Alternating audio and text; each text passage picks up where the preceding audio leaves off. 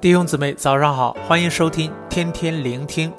今天和大家灵修的主题是与亚兰人征战。经文记载于列王记上二十章一至三十四节。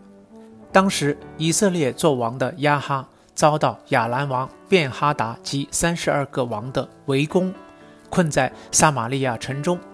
亚兰王向亚哈说了两次恶言恐吓，想亚哈就范。那时候。有先知向亚哈传递神的话，话语最后说出了一个目的，你就知道我是耶和华。人生路上会遇到许多困境，这些困境有如亚兰王一样，在我们脑海中说出很多威吓的话，叫我们失去勇气突破困境。很多时候，我们不禁会问：为什么会发生这样的事在我身上？然而始终得不到答案。事情依然没有改变，期望落空，不再相信有神迹。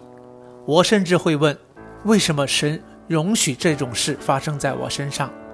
这个时候，先知向亚哈王讲的那一句，就是向我们处于困境、愁苦的人说的：“你就知道我是耶和华。”这段经文出现了第二次，就知道我是耶和华这句话。是在亚兰王一年后再次攻打以色列的时候，神借先知这样说：“亚兰人既说我耶和华是山神，不是平原之神，我必将这一大群人全都交在你手中，你们就知道我是耶和华。”二十八节，我们遇到困境后，有多少人会下意识地认为我们所信的神只是有区域性、有限制的山神？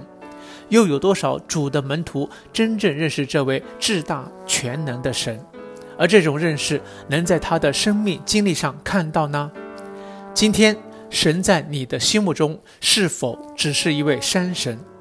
大家可能不知道，我们对神的认知会影响我们如何经历他。除非出于他那无法测度的恩典，向我们保证困境突破后，我们就知道他是耶和华。